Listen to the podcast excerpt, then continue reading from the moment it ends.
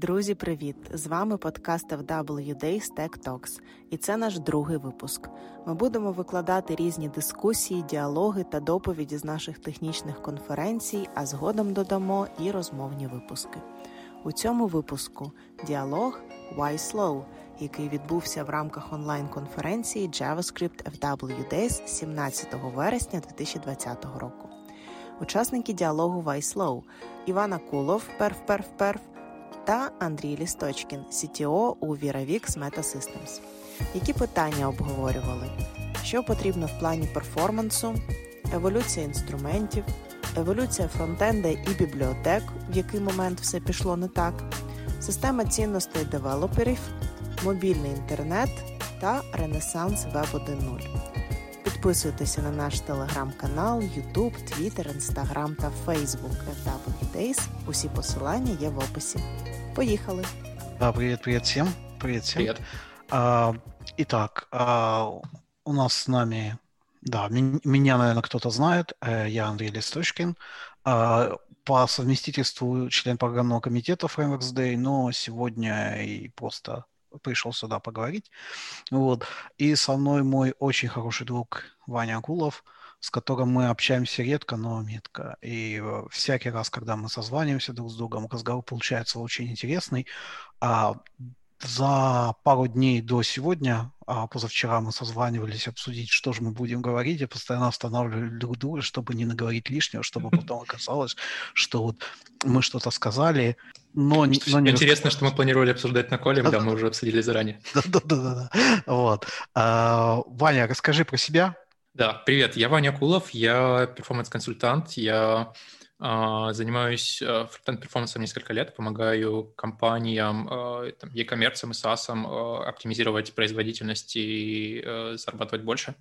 Э, я работал с Google, я работал с Framer, э, я работал с э, другими всякими интересными компаниями. Вот, ну и э, да, еще, еще я Google Developer Expert. Вот, э, похвастался всеми медальками. вот. Да, класс. Э, в общем, это я. Да. А в свою очередь я, я CTO в компании VeraVix. Мы вообще занимаемся установкой промышленного оборудования для пищевой промышленности, но в том числе у нас есть и софтверное отделение. Мы пишем крутую систему для мониторинга производственных процессов. Вот. А и продукт наш, он совсем не такой, о каком, какое имеет представление, когда говорят о перформансе, потому что а, это внутренняя система, люди открывают ее условно один раз рано утром, и она остается у них открытыми там неделями, да, то есть время, размер бандла, время загрузки или еще какие-то такие типичные вот эти метрики, о которых говорят на докладах о перформансе, они для нас не столько важны, но для нас важно, чтобы она вот там, даже после того, как она неделю повисела открытая, чтобы она осталась такая живенькая, веселенькая, чтобы память не текла и всякое такое. То есть мы на самом деле с Ваней сейчас находимся находимся так немножко по разную сторону баррикады, на фронтенд перформанс смотрим тоже немного по-разному. Вот. А, я сейчас открою наш списочек. Да. Ваня, когда ты нач- начал вообще, почему ты начал интересоваться вообще перформансом? Что произошло? Зачем тебе это стало быстрым? Uh, да, у меня про это есть история. Uh, короче, все началось с того, что я 6 месяцев настраивал веб-пак. О.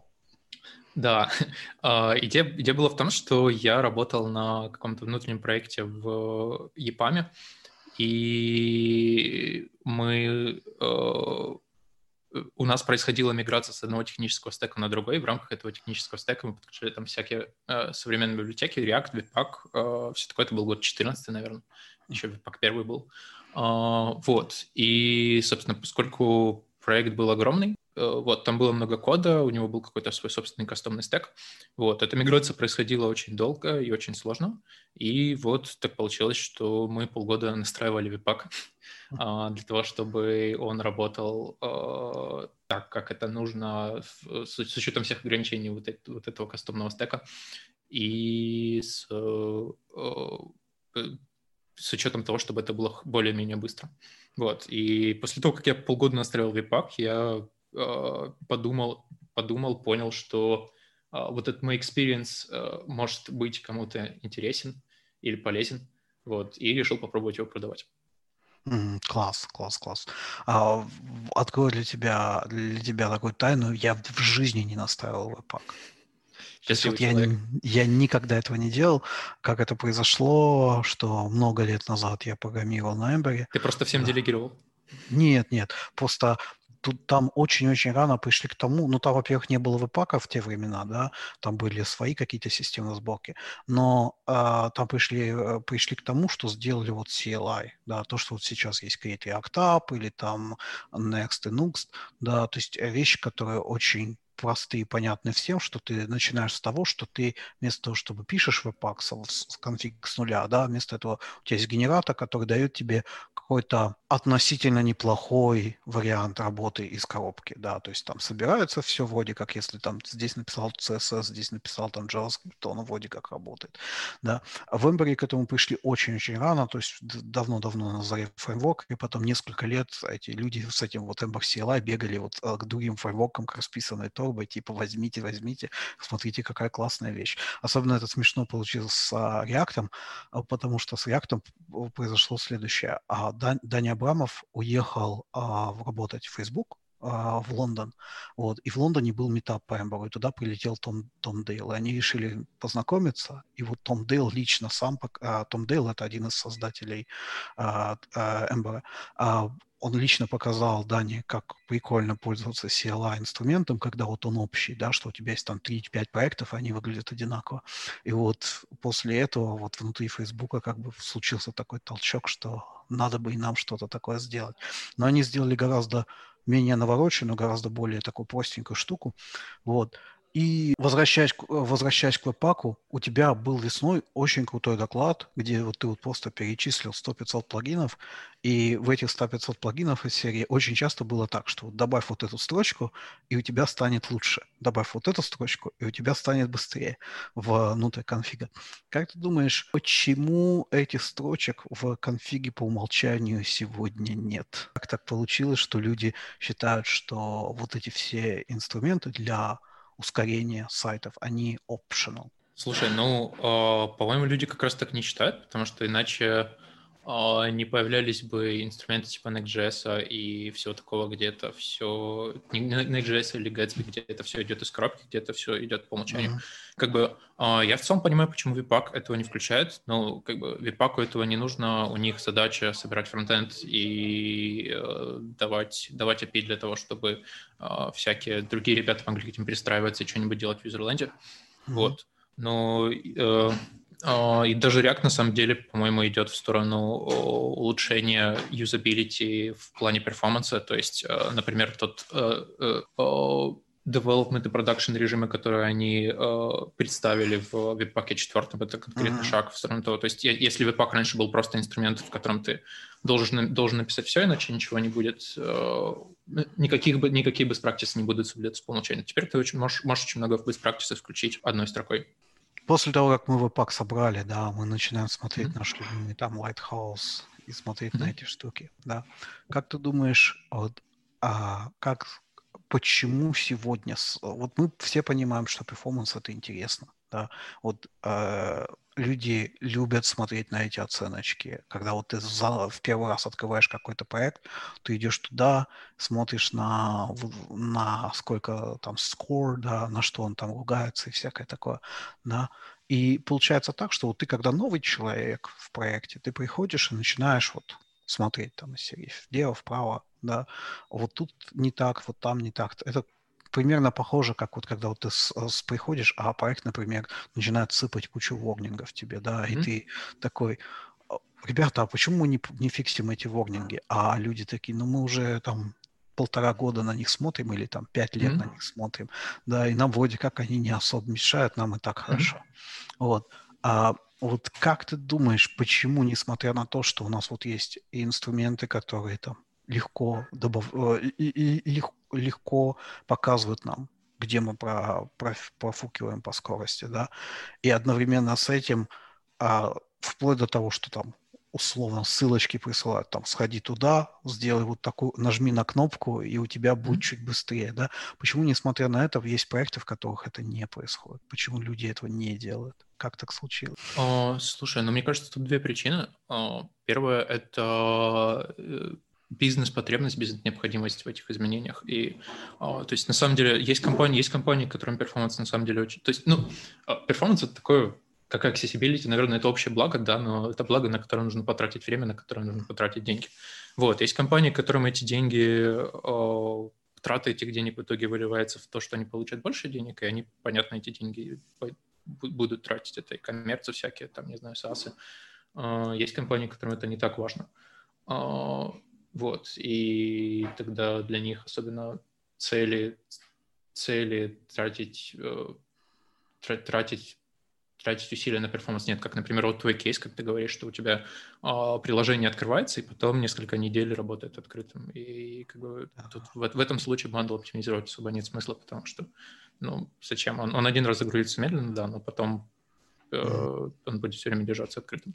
На самом деле а... сейчас мы приходим к тому, что нам это все равно нужно, потому что mm-hmm. на заводах люди открывают, могут открыть это приложение на каком-то там дешевом Android-планшетике, mm-hmm. в котором банально не так много оперативы, mm-hmm. И в котором не так много батареи и так далее, да, и mm-hmm. одновременно с этим рядом работают какие-то там установки, у них какие-то наводки, еще что-то, и интернет на самом деле может быть там довольно фиговый, да, и получается, что да, ты можешь его открыть, и мы можем себе позволить там сколько-то мегабайт загрузить, но, но люди, которые вот пользуются этим на месте, они говорят, что вот им удобно где-то на улице, еще не доехав до завода, там открыть этот планшет, загрузить систему и уже mm-hmm. потом зайти на завод для того, чтобы там видеть чисто обновление. Потому mm-hmm. что обновления небольшие, ну как, mm-hmm. они все равно какие-то там десятки, сотен килобайт, э, сотни килобайт, но все равно, но это сильно проще, чем вот это нажал на апдейт и смотришь на пустой экран долго, долго, долго, долго. То есть даже вот казалось бы use case приложения, которому фронтенд performance не очень нужен, да, чем mm-hmm. больше мы узнаем о том, как им пользуются, оказывается, что он нам все равно нужен. Вот. Интересно. И, кстати, да, ты вот сейчас расскажешь про дешевые планшеты, и на самом деле у фронтенд перформанса есть два измерения. Первое, про которое все говорят, второе, которое часто упускают. И первое – это вот скорость загрузки, это то, про что говорит Google, это то, что мы измеряем Lighthouse, вот это все. А второе – это runtime performance, и runtime performance – это такая штука, на которую огромное количество JS всегда влияет негативно. То есть если с лодинг перформанса мы JS можем как-то отложить, э, за, э, не знаю, э, сжать gzip для того, чтобы он быстрее грузился. А, не знаю, что с ним еще можно делать. Вот. То с лодинг перформансом в любом случае, чем больше JavaScript, тем, во-первых, дольше занимает его компиляция и парсинг. Это тот, те э, э, те затраты, которые браузер тратит всегда при загрузке скрипта. Вот. И во-вторых, тем медленнее, собственно, он исполняется. И это такой важный аспект, про который, по-моему, на который внимание обращают не так часто. Да, потому что фронтенд, если говорить чисто про загрузку, да, опять же, у нас есть инструменты. Вот ты вот упомянул тот же Lighthouse. А если смотреть с точки зрения того, какие инструменты у нас есть в браузерах, да, то вот для первичной загрузки очень много зависит от сети. Соответственно, вот Network Tab, ты открыл, видишь вот эту вот пирамиду, да, а, этих запросов, и у тебя сразу есть визуализация. Для вот работы в процессе, да, тебе нужно открывать вот performance, тебе нужно смотреть вот эти CPU профайлинг, еще что-то. И там, да, ты видишь из серии, там, сегодня JavaScript мало, потом раз JavaScript стало много, потом снова мало, потом снова много, да, но в об... очень часто бывает, вот на практике ты открываешь, а вот тупо много всегда, да, вот, и как бы оно показывает из серии, оно, я торможу, да, но оно не объясняет тебе на вопрос, почему торможу. То есть если с пирамидой ты смотришь, там, например, есть какой-то блокирующий скрипт, который где-то висит и мешает тебе там параллельно какие-то шрифты загружать, ты это видишь сразу, да, то с этим у тебя просто вот нет визуализации. Есть как бы вот эти вот а, флейм-графы, да, которые там появляются и постепенно поползают. Это интересная история, потому что я, честно говоря, думал, что они были вот всегда, всегда, всегда. Оказывается, что они придуманы буквально там чуть ли не в середине 2000-х, да. то есть совсем, недавно, да, совсем недавно. Вот. И а, постепенно ползли. Они вначале появились где-то чуть ли не на сервере в Солярисе, хм. затем оттуда они переползли, переползали в другие места из-за того, что люди, которые писали Solaris, они потом сделали отдельную компанию Joint, которая потом купила mm. Node.js. Да. Mm-hmm. Из-за этого нам повезло в мире JavaScript, флеймграфы появились довольно рано. И mm-hmm. многие из нас привыкли видеть флеймграфы mm-hmm. сегодня. А вот если ты разговариваешь с кем-то с других областей, правда, сейчас это уже не так актуально, но даже лет пять назад люди могли не знать, что это такое, что такое флеймграф и зачем он нужен и всякое такое. Mm-hmm. Вот. Но в целом получается, что для того, чтобы понять, а почему у тебя сейчас тормозит, не на загрузке тормозит, а сейчас тормозит, тебе требуется гораздо больше усилий, и оказывается, что да, усилия их же надо откуда-то брать, Mm-hmm. Их надо приоритизировать, нужно mm-hmm. давать номер таски и так далее. И внезапно mm-hmm. оказывается, что там скорость а, должна конкурировать с другими бизнес-требованиями. И, соответственно, скорость должна быть бизнес-требованием. Mm-hmm. Это вот интересно, потому что как бы есть другие аспекты нашей вот работы, там, например, серии форматирования, линтинг, еще что-то, да, и мы тратим время на то, чтобы настроить красивый линтер, да, или красивый форматор. Но и иногда на каких-то проектах это может занять довольно-таки долго. Там люди какие-то придут и скажут, а давайте мы добавим кучу правил для промисов. Mm-hmm.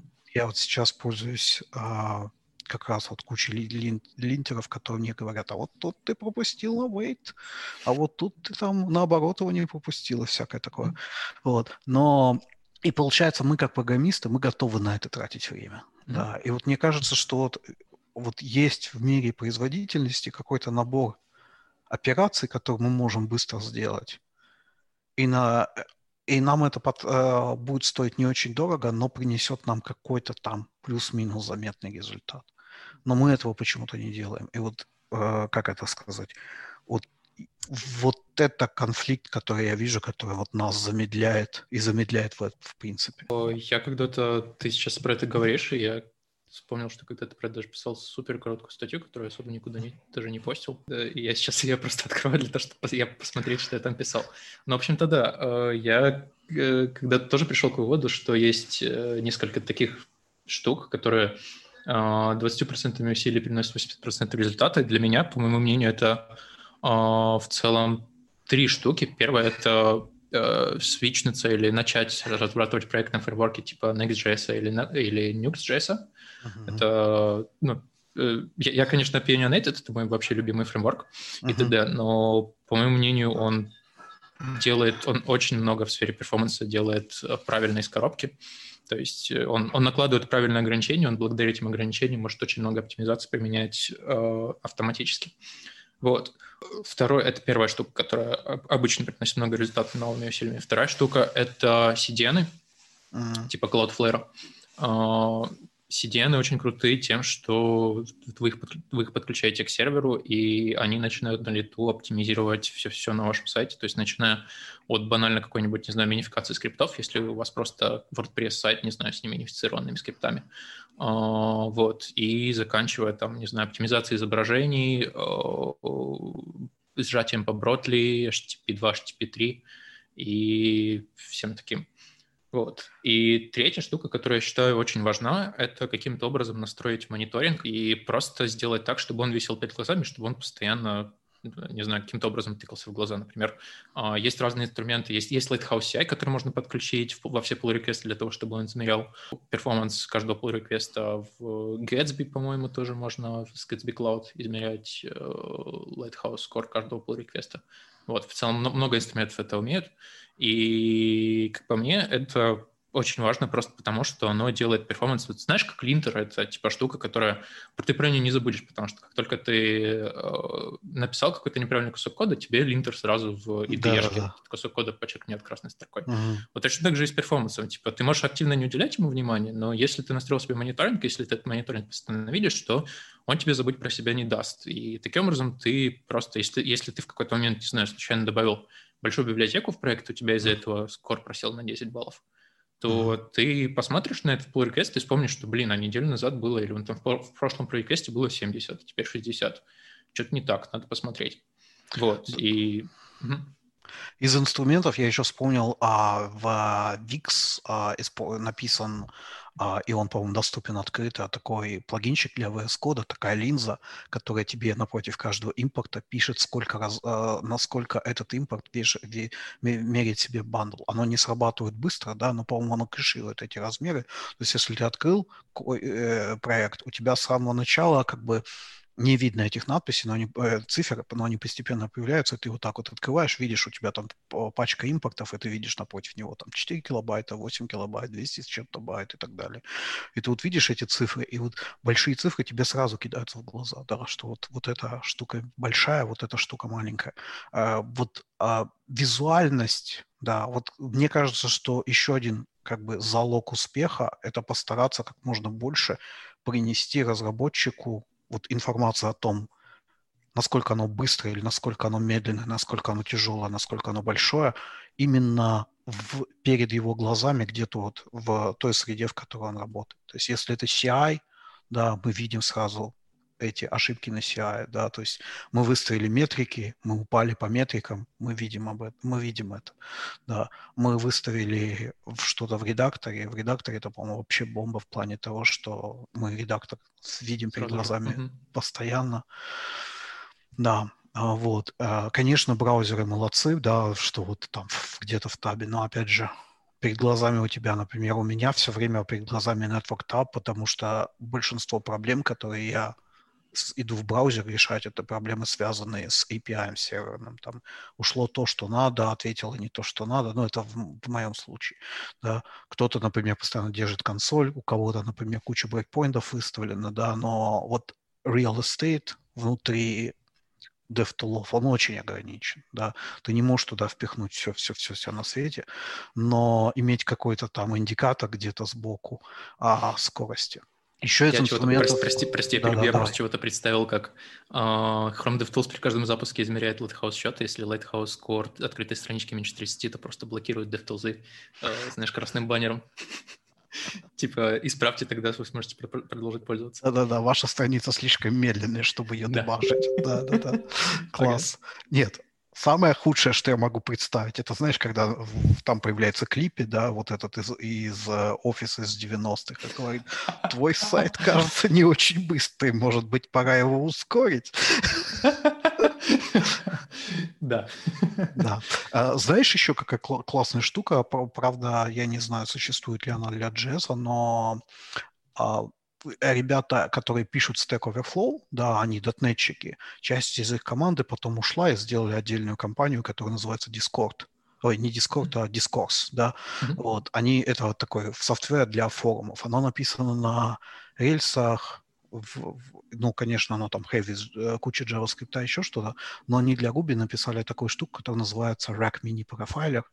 А, то есть, если ты заходишь как а, один из разработчиков, то у тебя сбоку в, в углу просто вот написано, сколько времени было занято и не, э, на загрузку этой страницы, и какие-то, какой-то набор индикаторов, что там в результате происходило. Оно в основном у них для сервера, то есть оно там показывает, например, было ли там n плюс один запросов. Да? Ты понимаешь, что вот значит можно на сервер что-то выиграть. Но у них идея была такая именно, что из-за того, что ты вот эту перформанс-метрику держишь перед глазами всякий раз, то и метрика становится чем-то относительно важным для тебя. Так же, как когда ты открываешь консоль в браузере, да, если у тебя есть какая-то турная ошибка в начале старта предложения, и ты вот видишь первое, что у тебя идет там несколько консолей роллов. И ты один раз не, э, один месяц ты не обращаешь внимания, второй месяц, на третий месяц даже не месяц, может быть, день, да, ты начинаешь уже ненавидеть этот, этот exception, да, и ты идешь и пытаешься его исправить. Самое плохое, если exception где-то в зависимости глубоко, и ты понимаешь, что ты бессилен, и ты просто с тоской уже смотришь на этот exception. Вот. Да-да-да. То есть мне кажется, что будущее во многом именно за тем, чтобы вот инструменты были, с одной стороны, да, это круто, когда ты открываешь, у тебя куча метрик. С другой стороны, вот у тебя есть одна-две важные, но ты их видишь именно в тот момент, когда ты принимаешь решение. А, да, это очень хороший point. И, кстати, я вспомнил, что у Google, э, Google же как раз вот где-то полгода назад анонсировал, нет, несколько месяцев назад анонсировал новые метрики ключевые, да, Core, Core Web Vitals. Да. Вот, и они, в частности, выпустили расширение для Chrome, которое э, эти Web Vitals для каждой странички, на которую вы заходите, просто измеряет и показывает в э, рядом со строкой ввода. То есть, э, грубо говоря, если ты заходишь на быструю страничку, то расширение ну, там просто зеленое, ничего не происходит. Если ты mm-hmm. заходишь на, на какую-то страничку, которая в целом быстро, но в каком-то аспекте медленная, то у тебя э, эта иконка начинает мигать и показывать, что вот типа time to interactive или что там, total, total blocking time слишком высокий. Вот. Да. И э, в целом идея на самом деле тоже очень клевая, я ее даже себе установил изначально, но проблема этого расширения, возможно, ее уже починили, а может, это и настраивается, я не помню, а, была в том, что одну из метрик, одна из метрик, это, я не помню, а, first input delay, по-моему. Короче, одна из метрик, которую он измеряет, одна из ключевых Web Vitals, она измеряется она имеет смысл только в том случае, если ты страничку загружаешь не в фоне, а прямо перед собой. Mm-hmm.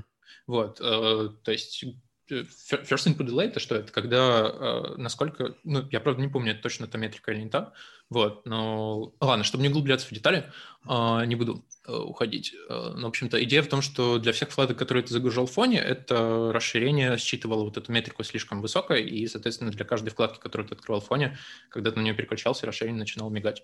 Вот. И да, в целом ну, идея была очень крутая. Это на самом но... деле, это на самом деле лечится тем, что просто расширение должно работать не на всех страницах, да, mm-hmm. а на тех, над которыми ты работаешь. То есть, условно, если ты загружаешь свои сайты с localhost, да, то с localhost. Если ты, например, загружаешь свои сайты, например, у вас в компании сделан там какой-то кастомный домен, там, я не знаю, там имя компании .local или что-то в этом роде, да, или .dev, или еще что-то в этом, в этом роде, то, а, то просто вайтлистить вот эти домены и говорить, вот с этих доменов показывай мне метрику, с остальных не показывай. Mm-hmm.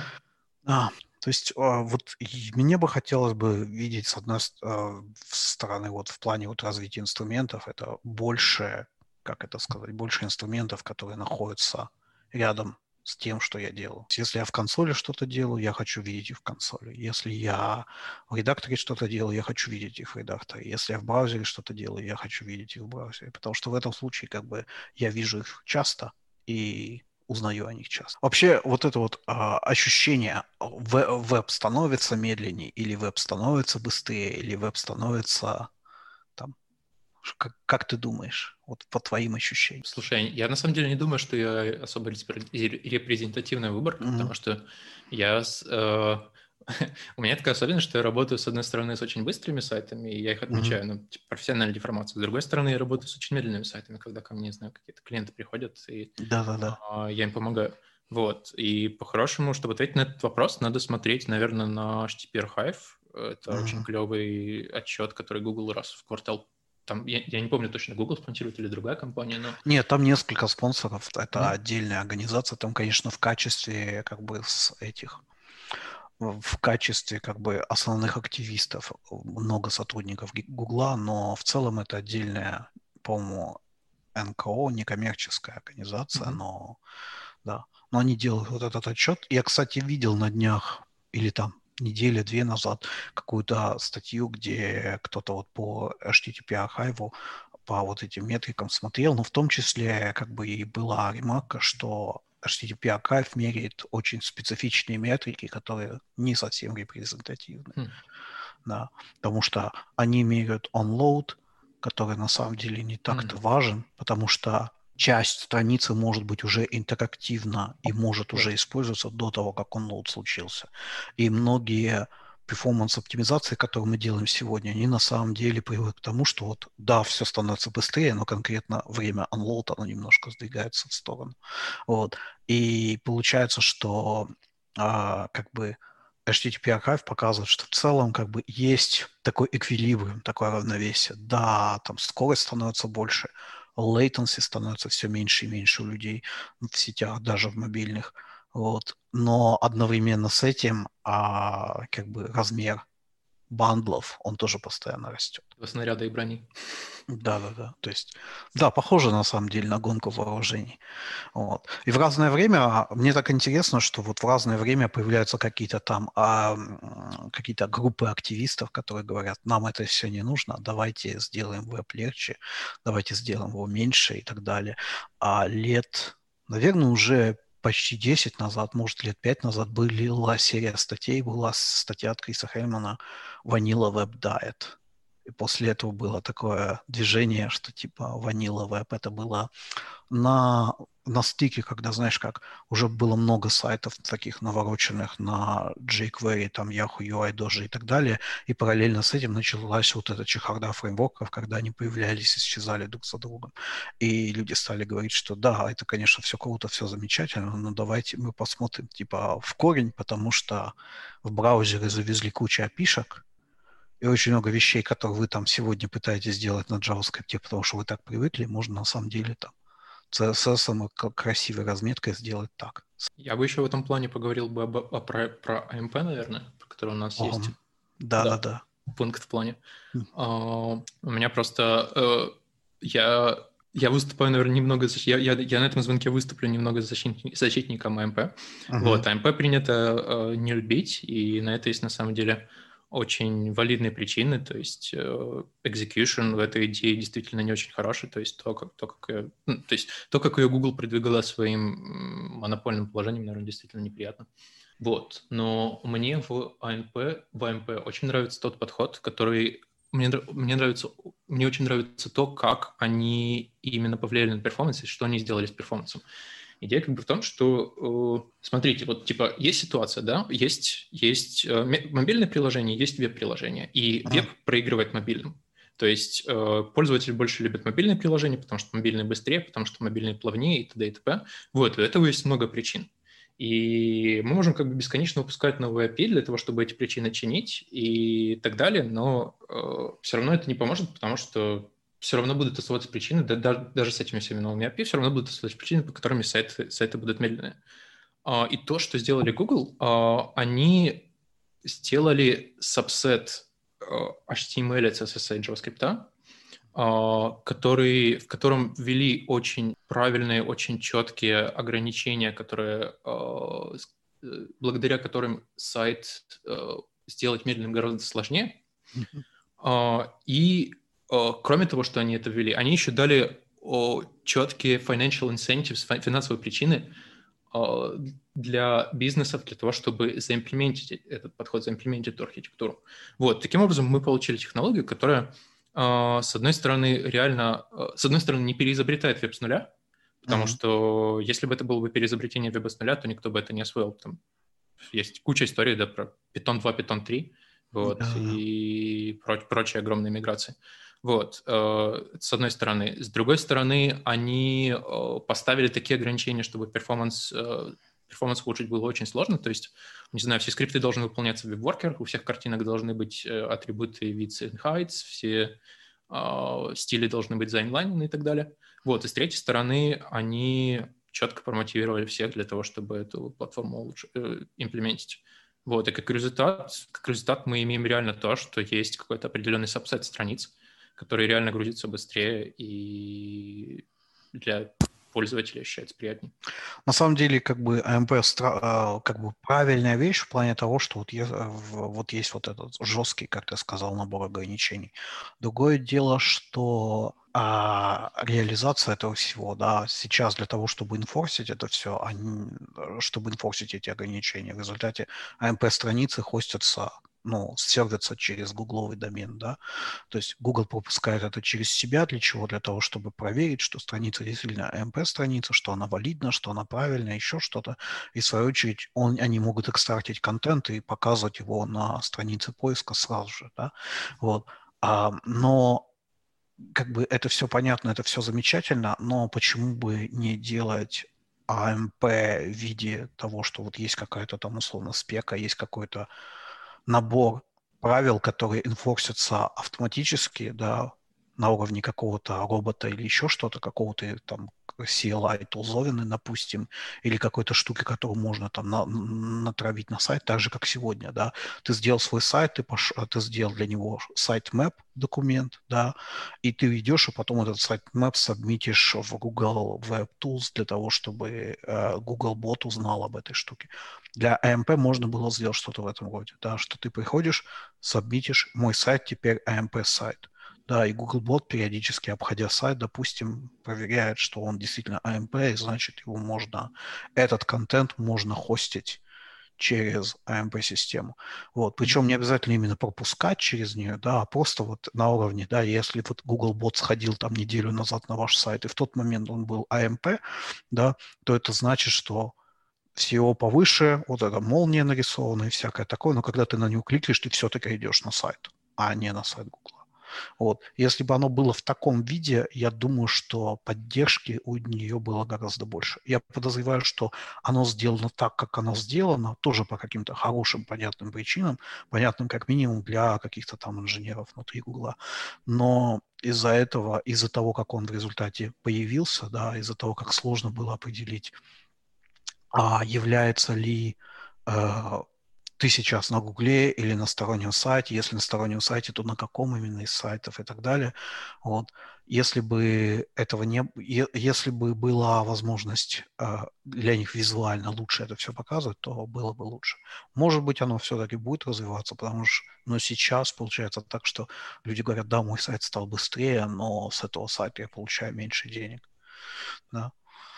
То есть историй успеха у АМП сильно меньше, чем историй провала успех есть с точки зрения того, что да, какие-то сайты поднялись выше, но мне кажется, что вот хорошая встряска именно для контентных ресурсов, да, ресурсов, где мы не ждем какого-то там навороченного интерактива, а есть просто вот какое-то движение.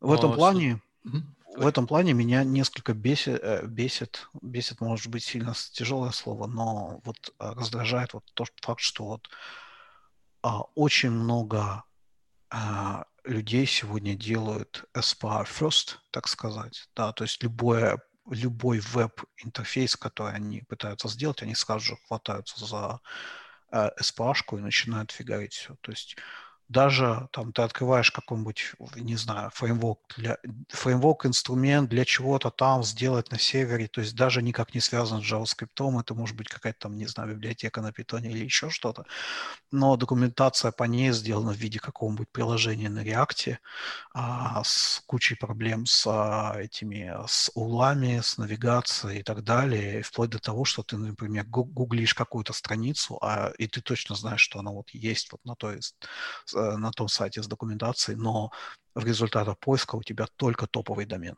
И все. Ты заходи туда и сам ищи уже там. вот. То есть вот мне кажется, что вот мы overdoing SPA сейчас. То есть вот это вот э, серии. Мне, нужна, мне нужен лендинг пейдж, я возьму что-то навороченное. Uh, у меня в связи с этим всем есть забавная история, короткая очень история про то, как mm-hmm. я а, мой сайт, сайт Repair, сайт тот перформанс-агентство, которое, э, которое mm-hmm. я делаю, а, он сделан на Gatsby, вот, mm-hmm. и я как-то раз э, попробовал выключить на, на, на этом сайте JS, вот, одним mm-hmm. Gatsby плагином, Gatsby плагин на JavaScript, вот, и поднял так этим свой Lighthouse Score с 60 до 90. Все, класс, класс. У меня в этом плане другая история. Я очень странный человек. У меня в а, браузере стоит NoScript. Это не значит, что у меня JavaScript не работает. У меня там завайт листья на несколько каких-то популярных, опять же, CDN и еще там чего-то. То есть в целом JavaScript часто работает. Но если я на этом сайте, на каком-то сайте никогда не был, а как оказалось, люди в основном ходят по одним и тем же сайтам. То есть, условно, там сходил на Stack Overflow один раз, включил в нем JavaScript, все. Да, теперь для тебя там половина интернета всегда работает с JavaScript. А сходил на YouTube, вторая половина интернета. Будем откровенны, да. То есть серия, если не нашел на Stack Overflow, то пошел на YouTube, посмотрел, как там эти люди делают. Вот. Но в целом а, получается так, что очень много именно с каких-то сайтов, с эфирных проектов, с каких-то документаций, еще чего-то, они просто вот не работают без JS, вот никак. Вот. И удивительно, как много каких-то совершенно непрофильных вещей, там кто-то сделал какой-то там, я не знаю, сайт ресторана или еще что-то, и внезапно оно все работает с коробки просто вот сразу. И ты не сразу замечаешь, там, уже пошел куда-то там кликать, там какие-то заказы делать, еще что-то там. Сейчас у нас COVID, соответственно, до, куча доставок еды. Вот. И внезапно где-то вот на самом последнем этапе ты понимаешь, ой, а JavaScript выключен, а оно все работало. И это такой приятный сюрприз. Мы в прошлый раз, когда с тобой созванивались, мы разговаривали еще о том, как так случилось, что веб стал такой большой и жирный. Вот, я не знаю, будем мы касаться этой темы сегодня или не надо. А, я на самом деле не знаю, что мне здесь особо рассказать, потому что я пришел уже, когда веб был жирный. Вот, и историю я не застал. Как ты вообще считаешь, вот тот факт, что ну, вот мы сейчас очень остро делимся, да, во многих компаниях есть только люди, которые занимаются только фронтендом или только бэкэндом, а людей, которые занимаются тем, и другим, сейчас гораздо меньше, вот, а, чем раньше. То есть из серии, представь, разработку там 15 лет назад, фронтенд девелоперов не было. Я помню как. Я даже помню человека, который придумал а, а, термин фронтенд инженер, инженер, да, то есть э, этого человека зовут Нейт Кёкли. А, он работал инженером в Yahoo, и был первым человеком, у которого вот title был фронтенд, фронтенд инженер. Да, и он говорил о фронтенд инженеринге тогда. А, вот, это было не наврать бы тебе 2000, может быть, шестой год или пятый год, то есть это было давно. Вот. Но в то время там стандартный девелопер, да, он открывал там, я не знаю, Django, PHP или еще что-то, да, и писал фронтенд, э, писал бэкенд, да, и в какой-то момент в него доходила стадия, когда ему нужно отдавать HTML наружу, и вот он там писал HTML и вставлял там скрипт так, и там писал JavaScript, и в этот момент как бы он становился и фронтенд инженером тоже. Вот. А сейчас вот мы вот разделились, и получается взгляд на производительность у двух вот этих вот э, групп людей, он очень разный. То есть с, одной стороны люди просто там говорят о каких-то там uh, серver utilization, да, что вот у меня вот если вот у меня есть сервер, значит, он должен работать на полную, да. Э, может быть, есть какой-то вот вопрос throughput, там э, очень часто меряются request per second, вместо того, чтобы меряться средним временем этих запросов, да. Mm-hmm. А фронт, фронтендеры, в свою очередь, меряются размером бандла, а, time to interactive и так далее, да. То есть вот у нас вот не часто бывает такое, что ну, вот в, в, в разговоре, что вот у нас пропало часто видение того, как перформанс работает, все вместе. Хм. Чувствуешь такую проблему? А, интересная мысль. Слушай, а может, с SPA это не совсем-то проблема уже? Потому что, в частности, вот в SPA такое разделение, по-моему, вполне логично, потому что есть э, огромный bundle, да, ну или не огромный bundle, может быть, маленький bundle, который загружается на клиент, вот, и огромную большую часть experience э, несет в себе именно скорость загрузки именно этого bundle а. И uh-huh. время ответа сервера, если раньше оно было важно прям для кучи всего, то есть чем медленнее сервер, тем медленнее у тебя, э, не знаю, рисовался сам вот этот HTML, да, uh-huh. то сейчас HTML-странички могут быть размещены на каком-нибудь CDN, вот, да. все это может быть неважно, и сервер будет ощущаться только в те моменты, когда ты к нему делаешь API-запросы. Uh-huh. Некоторые вообще сейчас без серверов, э, избавляются от серверов и переходят в... Э, это Jamstack называется или не это JavaScript API Markup. Ну, в общем, переходит, переходит тот подход, который Гэтсби, э, в частности, ярко распространяет, это билдить все, собрать все на этого билда, вот, uh-huh. и держать весь, весь сайт статическим. Вот. Uh-huh. А э, вот есть сейчас вот это движение, то, что называется edge computing, да, когда а, на CDN ты сразу и выполняешь. Как ты думаешь, кто должен писать код для edge computing, фронтендеры или бэкендеры? Хороший вопрос. Наверное, фуллстеки. Edge стеки. Edge, edge э, да. Да. I'm uh... Edge developer. Что ты, ты пользуешься Microsoft Edge, да? Да. Все так. Да, слушай, ну, наверное, э, наверное, в основном те же ребята, которые отвечают за Node.js сервера в командах, то есть обычно это mm-hmm. full стеки, по моему опыту, потому что воркеры, ну, конечно, в воркерах, по-моему, в каких-то воркерах на каких-то CDN можно хостить и нативный код, но я ни разу этого не делал. Вот, но, например, у Cloudflare, если, вы, если ты хочешь завязать воркер, то самый простой способ — это написать какое-то приложение, собрать его веб-паком с э, тем тулом, который тебе даст Cloudflare. Mm-hmm. И вот получившийся бандл загрузить э, на э, загрузить форкер. И, по-моему, API внутри этого бандла будет как раз как API какого-то обычного экспресс-сервера. Ну, на самом деле, э, вот мои, мое мнение, что возникнет вот какое-то отдельное ответвление людей, которые вот так же, как вот у нас было движение микросервисы, да, потом началось движение микрофронтенды, да, у нас возникнет движение из серии, о, вот этот кусочек логики, он должен выполняться где-то очень близко к фронтенду, но это какая-то отдельная самостоятельная штука. Mm-hmm. Вот. То есть, да, у нас где-то есть API, но на самом деле там вопрос, там, например, кэширования данных, вопрос какого-то обновления или, например, э, об этих данных должны узнать много-много пользователей сразу, да, то есть вот вопрос оповещения, какие-то вот нотификации, еще что-то. Мне кажется, что вот эта часть, скажем так, а, а как бы это назвать, real-time experience, да, то есть то, то, что не касается, с одной стороны, просто загрузки приложения, с другой стороны, не, не касается просто а, э, этого перформанса до бэкэнда, да, а что-то в середине, которое может даже медленный бэкэнд превратить в что-то, что чувствуется как быстрое, да. Всякие там вот эти optimization, а, optimistic updates и так далее, да, вот, mm-hmm. вот такие вот вещи, они могут куда-то пере, переползти куда-то в середину. Mm-hmm.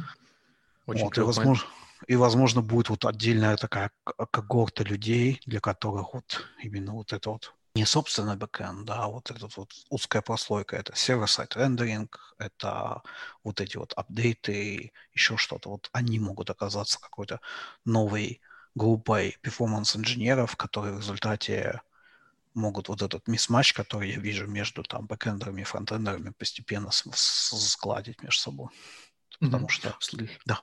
Слушай, в какой-то какой сфере, по-моему, в каком-то роде эта группа инженеров уже есть, по-моему, они сейчас называются serverless, э, serverless developers.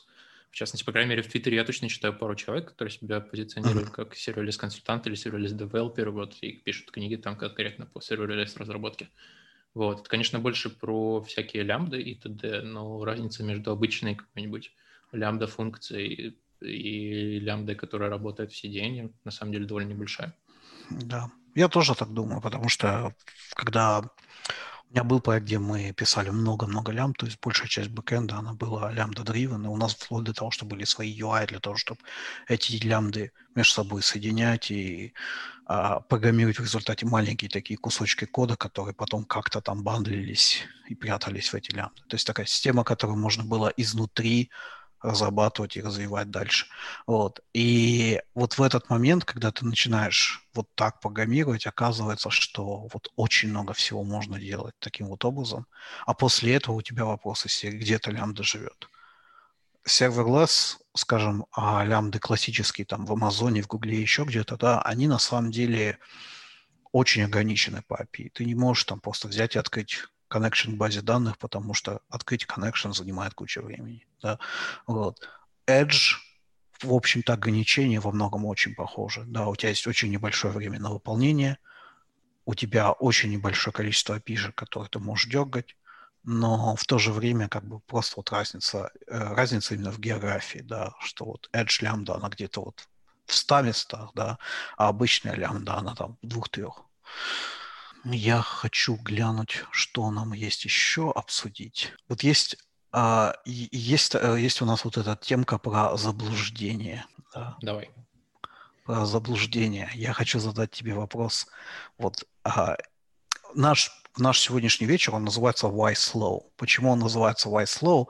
Потому что, с одной стороны, мы задаемся главным вопросом, почему же все тормозит, а с другой стороны, это большая-большая отсылка для алтфагов. А, первым перформанс-инструментом в мире фронтенда был YSlow. Удивительное дело, из всех инструментов, которые там в свое время придумывала Yahoo, у этих до сих пор живой веб-сайт. То есть оно до сих пор есть, его, по идее, даже можно скачать и посмотреть, оно даже существует в виде букмаклета. Вот. А, но они тогда придумали, по-моему, 14, насколько я помню, пунктов, этот, если память меня не подводит, э, какие-то best practices, если ты их все выполнял. И в тот момент один из пунктов был как раз использовать CDN, но CDN был доступен очень малому количеству людей. Да, то есть большинство людей не использовали CDN, потому что их не было, не было дешевых, а это был рынок B2B. То есть когда оказывалось, что у тебя большой трафик, ты приходил к Akamai, и Akamai тебе давал CDN. Вот. А вот так вот, чтобы пошел, подключил Cloudflare, там, например, или CloudFront, или еще что-то, такого еще не было. И а, из-за этого у них было такое, что ты мог получить A, да, у них были оценки, как вот в американских школах A, B, C, D и F, mm-hmm. да, и ты мог получить A несмотря на то, что у тебя нет CDN. Вот это я точно помню.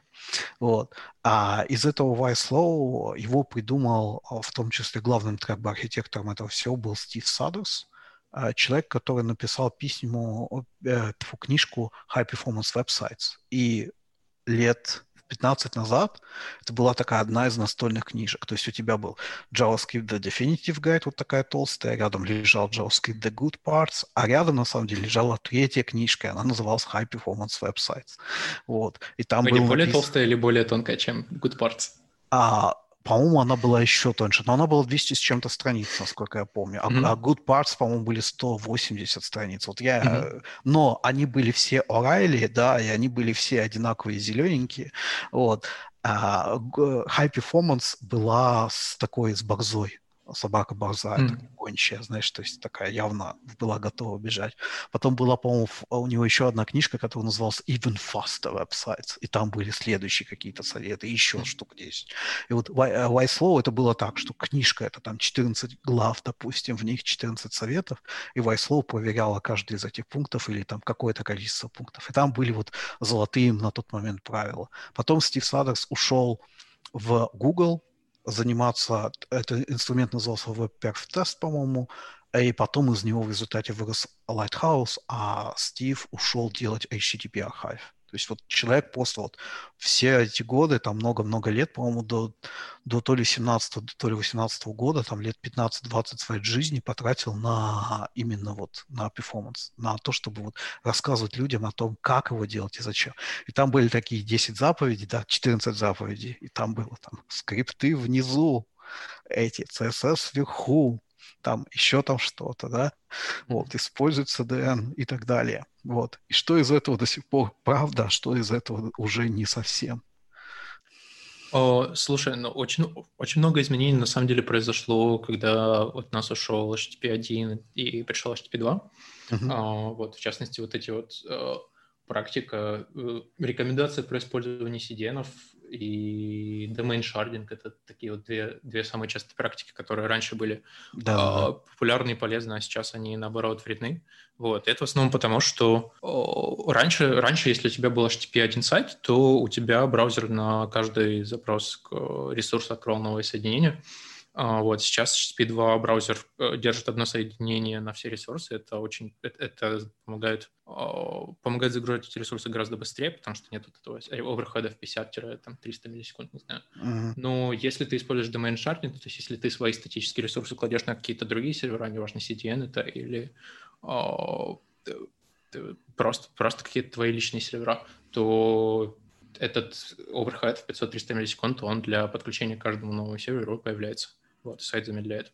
И вот, в частности, ты вот на нашем предварительном созвоне э, вот эту еще мысль упоминал про то, что э, э, раньше, раньше очень популярной идеей было брать какие-то частые библиотеки типа jQuery, не знаю, или React с CDN, а, с идеей о том, что если, грубо говоря, я не знаю, если, если человек пришел на один сайт, на нем используется jQuery, потом пошел на другой сайт, на котором используется jQuery, то этот jQuery не нужно будет загружать заново, просто браузер просто возьмет его из кэша. Но теперь это не работает, потому что браузеры, все браузеры кэшируют ресурсы по, э, там, по ключ из двух частей или из трех частей, я не помню точно, но типа domain name, э, доменное, доменное имя сайта — на котором этот ресурс используется, в кэше тоже используется. Если, грубо говоря, если есть сайт a.com, на котором используется jQuery CDN, а есть сайт b.com, на котором используется jQuery CDN, то эти две разных jQuery будут лежать в двух разных cache entries. Да, да, вот, так что это особо бесполезно. По новой. Да, оно на самом деле бесполезно было еще и тогда, потому что а, как и сейчас, а, библиотеки постоянно развиваются, да, и постоянно выходят какие-то новые версии. Да, mm-hmm. и получалось так, что, например, у, у одних висит jQuery там 1.14, а у других jQuery 1.14.3, а у третьих 1.15.1, а у четвертых еще что-то. Я помню, как а, все рассказывали о том, что нужно, полож... нужно тянуть все, все вот эти популярные библиотеки с их CDN, были вот даже у, у того же jQuery был свой CDN, code.jquery.com, вот, а, и одновременно с этим был CDN у Гугла, был CDN, по-моему, тогда у Yahoo, еще, еще у кого-то. И получалось так, что из-за того, что куча людей использовали разные CDN и разные версии библиотек, в лучшем случае шанс, что вот этот вот а, файлик, вот этот кусок JavaScript уже в кэше, он был каких-то смешных там 1-2%. То есть люди на самом деле ничего от этого не выигрывали, но как бы э, идея была, это вопрос, опять же, об уровне инструментов и о том, что вот метрики, которые они показывают, далеко не всегда, особенно на раннем этапе развития, да, далеко не всегда это те метрики, на которые стоит обращать внимание. Также вот, вот время выполнения запросов вот сейчас вспомнил, когда-то давно мы просто смотрели среднее время. Сейчас уже э, считается смотреть среднее время, это не камильфо, нужно смотреть а, процентили, да, что там, например, 95% запросов выполняется за такое-то время. Но 95 это тоже не очень там много, потому что а, 95 это каждый 20 запрос оказывается медленнее, чем вот это. Причем насколько медленнее, это хороший вопрос. И, соответственно, если ты как пользователь, ты вот пошел и ты приложением пользуешься какое-то там длительное время, там, например, сходил на одну страницу, потом на другую, или там, например, если это Facebook, то он у тебя просто в, бэк, в бэкграунде там висит, или там ты скроллишь его, у тебя подгружается контент. До, достать до 20 запроса достаточно быстро, да, то есть а, сейчас как бы переходят от того, чтобы смотреть процентили, переходят к тому, чтобы смотреть сессии, да, вот у нас вот есть вот этот пользователь, да, и вот сколько времени он видит быстрые запросы, а сколько времени медленные запросы. Или, например, какой процент пользователей у нас видит медленные запросы. И внезапно оказывается, да, там у нас процентили красивые, все замечательно, но по факту там три пользователя из пяти постоянно видят, как сайт тормозит. Да. А, вот. Метрики сложно собирать. Но вот а, тогда вот была, была вот такая вот схема с доменами, я ее помню, еще было такое, что а в нашем браузере четыре запроса параллельно, а в вашем только два. Да, да. Была такая штука. Вот. А, я еще помню вот эта вот идея, что там скрипты надо вниз класть, что он, вот она уже не особо актуальна, потому что да, скрипт сверху, но браузер все равно делает спекулятивно там загрузку дома дальше, да, потому что зачем ему ждать э, выполнения этого скрипта. Вот. Многие даже начинают уже рисовать что-то, а потом JavaScript начинает выполняться и что Не начинают. Нет, не начинают. Не начинают, да. Ну, по крайней мере, как минимум год назад я... Да. я то есть я тоже думал, что, может быть, это уже устарело, но где-то год назад я готовился то ли к воршопу, mm-hmm. то ли к докладу и тестировал. Mm-hmm. И по-прежнему, если у тебя в шапке есть скрипт, который загружается 2 секунды, потом еще выполняется 500 миллисекунд, тут все эти 2,5 секунды, даже если все остальное загружено, mm. оно не отрисуется. Но а, это, это, это если это скрипт не async или не defer. Если скрипт async или defer, то его можно класть в любое место страницы. Mm. Вот. И то место, куда вы его положите, оно влияет по факту только на порядок загрузки. То есть если там скрипты в самом начале, то они загрузятся чуть раньше, если в самом конце, то чуть позже. Как ты думаешь, есть ли вообще сейчас смысл с учетом HTTP 2 и так далее вообще бандлить? Собирать бандлы. Угу. А, определенно есть. Слушай, ну, типа, вот эта вот идея, что мы будем использовать ES-модули и не будем ничего бандлить, и типа будет, у нас будет счастливый, счастливый веб 1.0 с кучей отдельных скриптов и т.д. Uh, типа, может, может, это счастливое будущее, к которому мы придем, а может, это какая-то неизбыточная мечта, как веб-компоненты, которые позиционировались как... Mm-hmm. я надеюсь, нас никто из э, счастливых пользователей веб-компонентов не слушает, а, вот, э, которые позиционировались как э, спасение какое-то универсальное, да, спасение решения, по факту оказались просто еще одним каким-то а, довольно спорным решением, а, по крайней мере, в части веб-сообщества.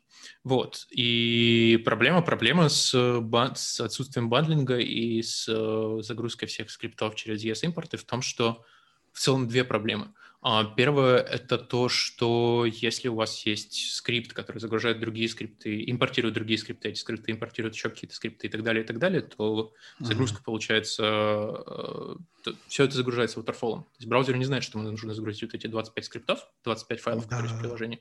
Он изначально знает только про один, и только потом обнаруживает остальные. Сервер знает. И идея в том, что ты используешь сервер push, и ты сразу начинаешь пушить все 25 скриптов. Ты используешь сервер push, да, или ты используешь link rel module preload, который там какой-то новый mm-hmm. стандарт, но э, блин, это, понимаешь, это дополнительная штука, которую нужно настроить, и Да-да-да. точно так же, как с дополнительными плагинами для веб-пака, никто этим не будет заморачиваться. А, вот. А вторая проблема в том, что браузеры на самом деле из-за того, что... А, слушай, я сейчас пытаюсь точно вспомнить, я в Твиттере это читал буквально в каком-то кусочке переписка, но а, из-за того, что из-за из-за оверхеда, который происходит в браузере между в взаимодействии между процессами, браузеры сейчас не приспособлены загружать документы с больше, чем 30-40 скриптами.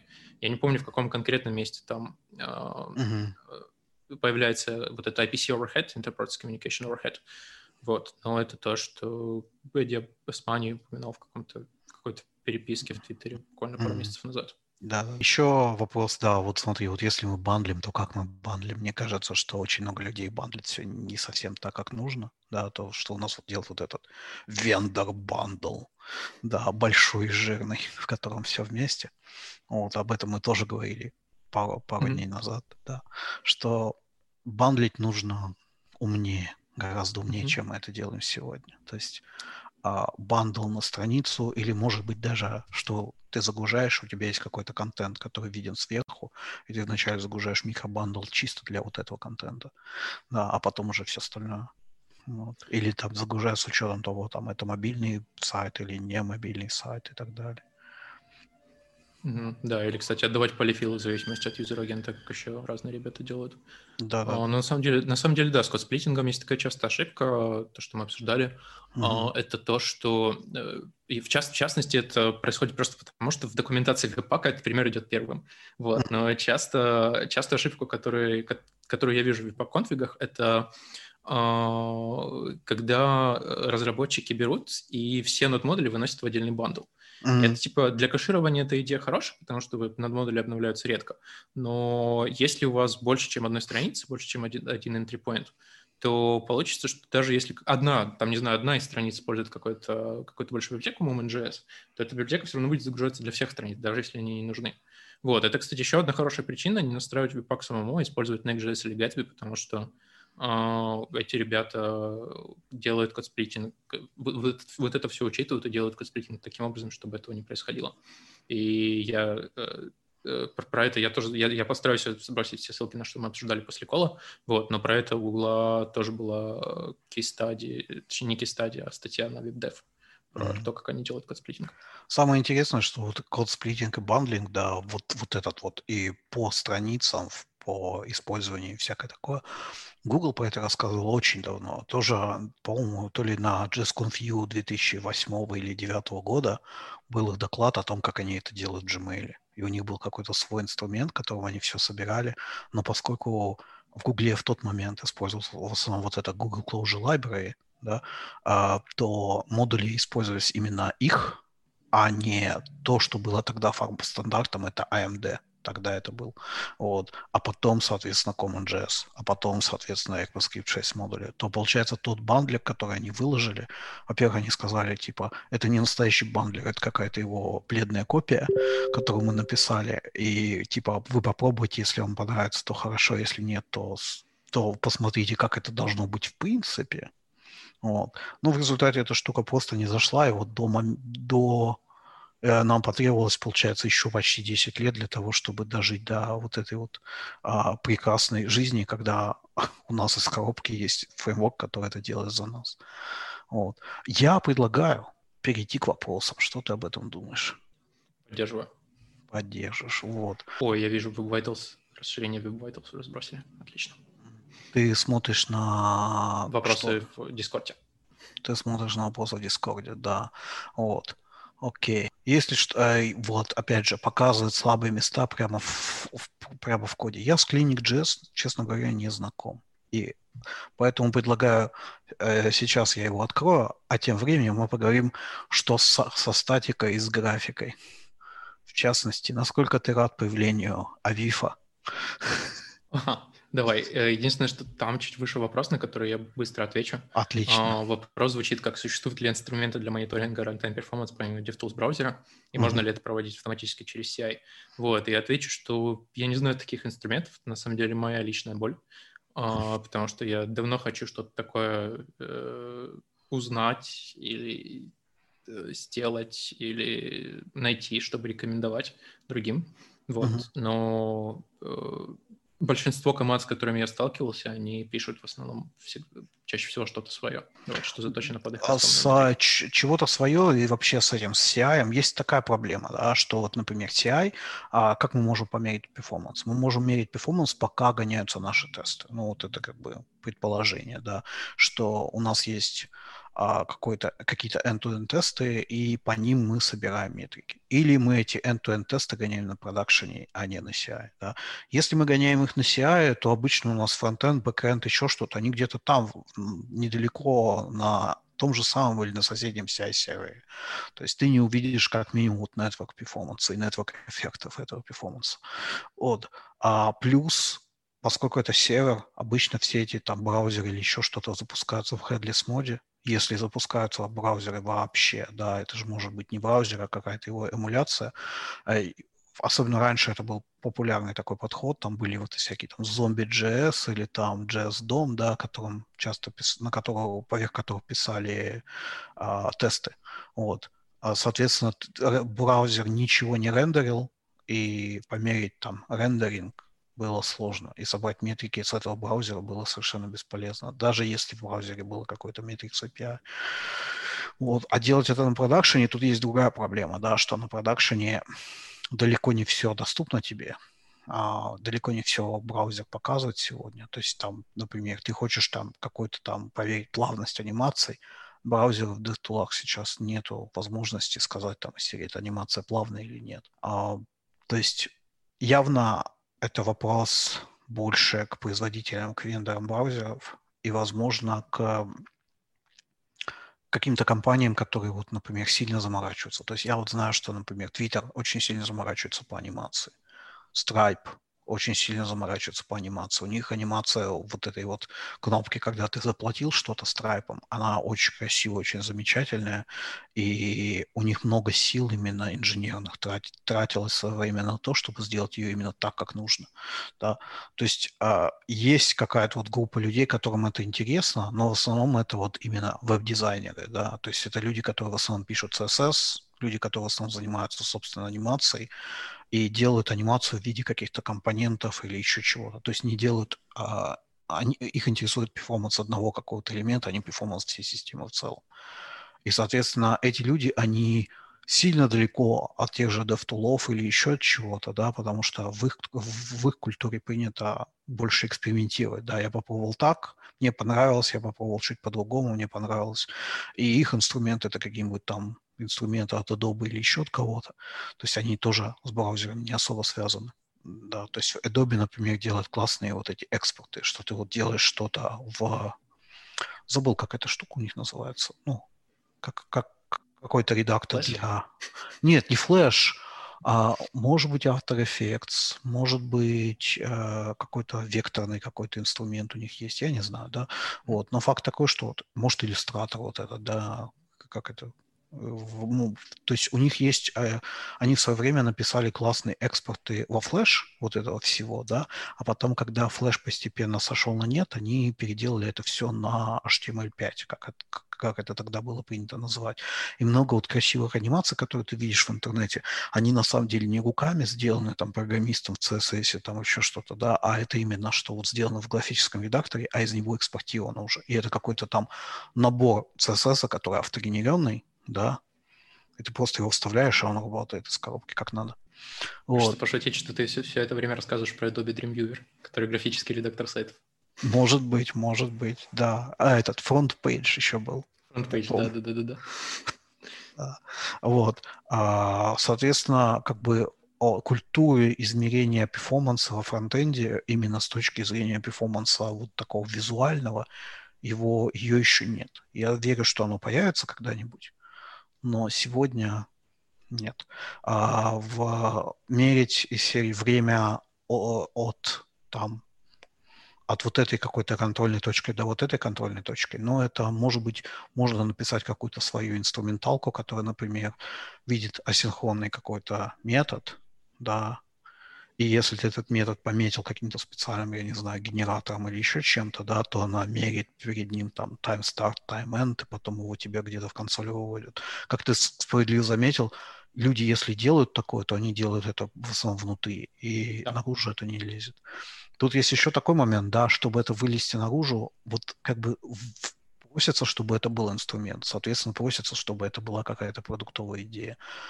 Делать продукты, которые основа, э, э, целью которых оказывается там какое-то перформанс измерение сложно, и попасть на этот рынок сложно, потому что есть гиганты, условно там, тот же а, этот а, New Relic и так далее, да, которые, во-первых, сами, они постоянно там покупают какие-то конкурентов своих, а во-вторых, как бы их, их доля рынка настолько большая, что да, ты выйдешь с этим продуктом, если окажется, что он будет интересен, то с точки зрения того же Relic, это не продукт, это фича, да. Они, просто, они повторяют твою идею, и, и все. И ты оказываешься не у дел. И очень сложно на рынке перформанса выйти с продуктом, который новый, который не похож ни на что, и заработать на этом. В свою, в свою очередь, шаг второй, ну, альтернатива, да, это делать не продукт, а делать какую-то open source штуку, да, которая вот как Travis CI, которая вот постепенно вот заполонила все, потом, может быть, умерла, переродилась в виде какой-то другой штуки, типа Cycle CI, да, а, и пытаться сделать какой-то сервис для всех, да, так же, как вот NPM был сервис для всех, который, да, был сделан отдельной компанией, который в результате купил GitHub, вот, но инструментов таких много, но не по перформансу, а в целом. Но тут есть другая проблема, проблема кнопки, что вот Lighthouse, почему мы все любим Lighthouse? Потому что он сразу там в браузере. А вот, например, в а, я забыл, как инструмент называется, от Microsoft, который тебе валида, валидирует страницу с точки зрения, по accessibility. Я забыл, Narval или как-то так называется. Вот. А, блин, да, гуглить не стоит сейчас. В общем, у Microsoft есть какой-то Web Insights, э, связанный, штукой, и ее знают уже гораздо меньше людей. Соответственно, твой инструмент, который ты сделаешь, да, возможно, кто-то начнет им пользоваться, но хз. Вот, то есть это сложно. Сделать инструмент красивый и хороший для всех, чтобы он работал для всех, для всех, для, для каждого это сложно. Может быть, получится. Если у вас есть идея, как это сделать, то О... скажите Ваня, Ваня сделает. Или не сделает. Да. А, так, давай, э, пока у нас осталось еще пять минут, ответим на оставшиеся три вопроса. Первый давай. вопрос, я думаю, что это... А, стоп, нет. Э, подумал, что это к тебе, потому что вначале упоминается нода, но на самом деле это к нам обоим. А, на, первый вопрос звучит так. На ноде есть прикольная тула, которая анализирует наш код и показывает слабые места прямо в коде. Clinic.js. Есть ли что-то подобное для клиента, помимо вкладки Performance? Я на самом деле с Clinic.js ни разу не работал, не знаю, работал ли ты с ним ты? Нет. Поэтому я слово представляю, честно говоря, как он выглядит. Я а, сейчас гуглю его. Вот, возможно, я... Я, его, я его когда-то видел, потому что он а...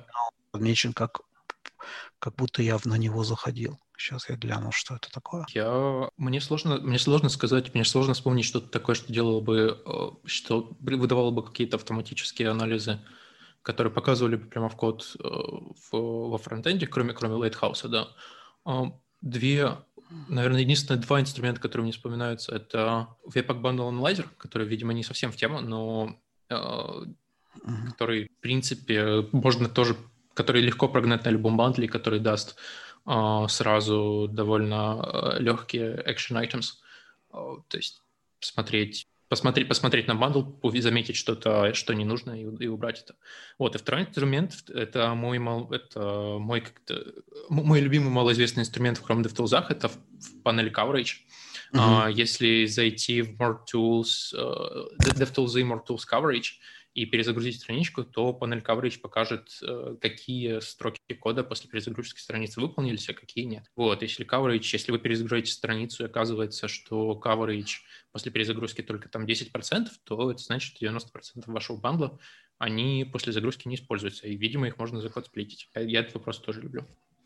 Угу. Я посмотрел на клиник. Клиник делает флеймграфы, клиник делает а, тебе перформанс, а, так же, как вот в Network Tools ты видишь вот эти вот пирамиду вызовов а, запросов, там ты видишь пирамиду выполнения функций э, или тоже внешних запросов и так далее. Вот. А в принципе, много из, того, из этого показывают, показывают тулзовины, как AppDynamics, да, или там New Relic тоже может показывать что-то такое. И на самом деле на сервере есть для разных отдельных фреймворков тоже свои какие-то плагины. В частности, для Ruby on Rails есть целая плеяда отдельных компаний, которые делают очень крутые вот такие визуализации, всего такого прочего. И, например, в Чехии есть компания, которая делает а, я забыл название компании, которая делает такую же штуку для фреймворка, который называется Crow для Perl 6. То есть она рисует вот эту вот э, пирамиду выполнения запроса. То есть это на самом деле популярный такой сегмент рынка, но именно почему он популярен для сервера, потому что у сервера есть предсказуемый сценарий. Да? А, запрос пришел, что-то произошло, явно вызвались какие-то внешние ресурсы, либо загрузились файлы, либо сходили в базу данных, либо э, по известному протоколу, да, потому что баз данных не очень много, и там ты смотришь, э, ты можешь вытащить из какой-то там зависимости типа Postgres, ты можешь понять, какой именно запрос выполнялся. Если это на сервер какой-то, на какой-то другой сервис был запрос, то, соответственно, ты можешь видеть какие-то штуки. То есть для сервера этот э, такой рода инструментов сделать концептуально понятно, как его делать. Для UI это сложно, потому что что является отправной точкой? Нажатие на кнопку или, например, движение мышки? Или вообще любое событие, которое от пользователя приходит? да, всякий там touch start, touch end и так далее. Да. В примитивном виде это можно делать на уровне, да, что у нас вот есть вот event bubbling, да, но у нас есть event capture, что ты можешь эти метрики вешать на, пока event спускается к твоей кнопке, да, а потом он начинает подниматься. И ты узнаешь, что, например, вот на эту кнопку нажали вот тогда, а отпустили ее тогда. Но непонятно, что является результатом, потому что у тебя нет вот этого момента, когда у тебя вернулся response, потому что ты нажал на кнопку, у тебя сразу стал рисоваться спиннер, у тебя изменился UI. Это для тебя отправная точка? Или, или завершение – это когда тебе прилетел запрос от сервера, и у тебя сильно поменялся UI. Да? Как сильно поменялся UI. Может быть, это на уровне, ты галочку нажал, теперь она отмечена как нажатая. На самом деле сзади произошло куча всего, да, но об этом ты не знаешь. Вот. То есть э, такой сервис очень сложно сделать, Соответственно, никто этого не делает вот это под ключ, а вместо этого люди просто пытаются какие-то ивенты собирать там тем же там Kissmetrics или там Mixpanel или еще чем-то. То есть вот такие вот бизнес-метрики, которые ты можешь сам сказать, окей, с момента нажатия на эту кнопку, нажал на нее там Вася с, с таким-то аккаунтом и еще что-то, и потом мы смотрим, а что же еще Вася делал, да. И вот мы видим, что, например, Вася нажал на эту кнопку у вас там в 10 вечера, и только через там 15 секунд Вася оказался на следующей странице, и мы понимаем, что что-то не так с перформансом. Но это сложно. О, так, я, как я понимаю, у нас остается буквально пару минут. Да. А, давай попробуем быстро ответить на оставшиеся три вопроса. А, вопрос второй. Как вы оптимизируете статику, сжимаете графику? А, я отвечу здесь... А, я думаю, что во VIP мы уже не успеем углубиться. Вот. Но я отвечу здесь быстро, что два простых способа оптимизировать графику. Это оптимизировать ее либо веб-паком, а, для чего есть куча плагинов и для Next.js, и для собственного веб-пака. А, вот, э, просто, просто загуглить любой плагин, подключить его, поиграть чуть или даже не играть с параметром в большинстве плагинов, э, параметры по умолчанию нормальные. Вот, либо делать это на уровне CDN, например, у Cloudflare за 20 долларов в месяц э, на их тарифном плане. Есть еще проект, продукты Magix, по-моему, где ты просто загружаешь им картинки, и, по, и серии у тебя идет URL, в котором ты говоришь, я хочу, чтобы она была такого-то размера, например, чтобы там было принято э, grayscale, чтобы там был progressive, там загрузка, еще что-то. И в конце там идет уже URL, где эта картинка на твоем сервере лежит. И они сами сделают за тебя весь все кэширование, все такое. И на самом деле получается, что а, ты вот, вот URL-driven API, очень прикольный тоже проект, но стоит каких-то денег не, неприятных из серии там 50 баксов минимум. Угу. А, так, и вопрос, я думаю, к тебе. Зачем вы отключаете JS в браузере? Зачем я отключаю JS в браузере? Исторически сложилось, просто а, оказывается, что если JavaScript выключить, то веб работает сильно быстрее.